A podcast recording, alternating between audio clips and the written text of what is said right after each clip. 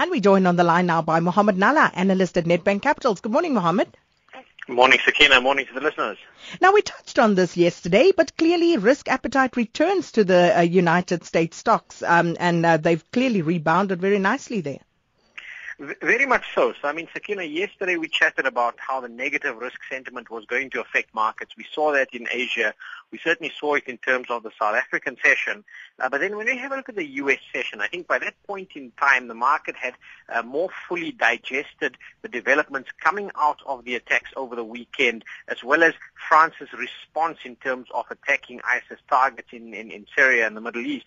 And so on the back of that, I mean, something that's been very interesting is, is not just on the Paris attacks, but if you have a look at the spate of the, the last uh, set of terrorist attacks that we've had globally, the interesting thing is that the market's reactions have been uh, shallower and they've also been shorter lived. And this almost implying that the market is learning uh, to kind of almost take these attacks in their stride. Now that, that is absolutely terrible because it means that as, uh, as a world where we're almost normalizing to this, this kind of state of affairs, which is very disconcerting. But notwithstanding that, stronger risk appetite saw the S&P up around 1.5%. That positive sentiment certainly washing over to Asia this morning. And undoubtedly, if, if we have a look at the Rand, we've seen that trade stronger uh, from its weaker levels yesterday. Uh, all of this implying that we should see some of that positivity uh, certainly uh, sift into the South African market uh, in today's trading session as well.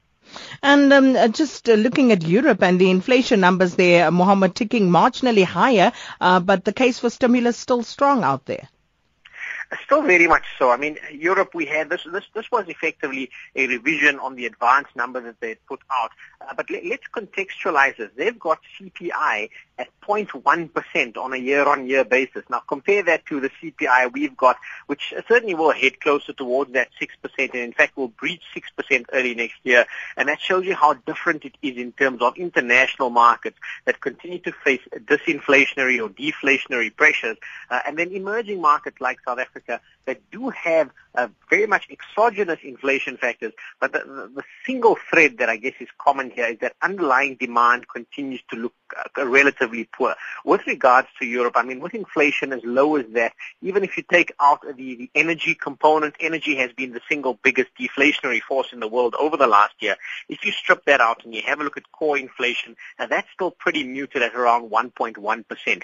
Now, what does all of this mean? It means that the case for stimulus, as you mentioned, from the ECB, still very firm. Uh, they have a policy meeting uh, coming up over the next month, uh, and, and very much, uh, you know, the market's view there is that Mario Draghi is going to have to provide not just more quantitative easing, but probably also extend the time frame that he has attached in terms of how long this QE is going to run for, uh, and that will still keep the euro on the back foot. We saw that euro dip below the 107 mark yesterday. Uh, for South Africa, what does this mean? As a large trading partner, it means that on the euro rand cross, we could probably not do as badly as we're likely to do against a strong US dollar.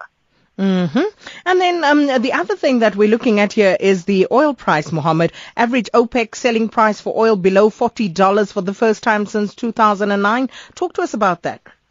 Now, this oil market really fascinates me. It's why I spend so much time looking at it because it's so important to us here in South Africa as a big oil importer. Uh, now, a lot of people look at Brent. Brent is the international benchmark. Uh, the U.S. benchmark is WTI or West Texas crude. But what a lot of people don't know is that those are just the global benchmarks. It's not necessarily the price that OPEC is selling its full basket at because they will sell different grades of crude and so forth. So for the first time since 2009, the price of the average OPEC basket of crude sold has fallen below $40 a barrel. And this showing you that that global glut that we continue to speak about remains well entrenched. What's been very interesting for us as well is we've got U.S. inventory numbers out over the next day or two. Uh, and over the course of the last few months, uh, all of these storage facilities in the U.S. have actually run up to capacity. Uh, and a few months ago, they actually investigated. There's an air pocket at the top of a lot of the storage. And they investigated using the air pocket to store even more crude. So now that all of this crude still remains quite awash, you know, I remain quite bearish on the, on the crude price. I think we could see it head uh, well into that into the 30s, uh, certainly on Brent as well. Uh, and this has longer run ramifications in terms of the fact that I think that the inflation that comes through through to South Africa from the oil price uh, has been very muted and will likely remain quite muted. This becomes important because as we head into tomorrow and so forth, we've got inflation numbers out locally and then obviously the SARB on Thursday as well.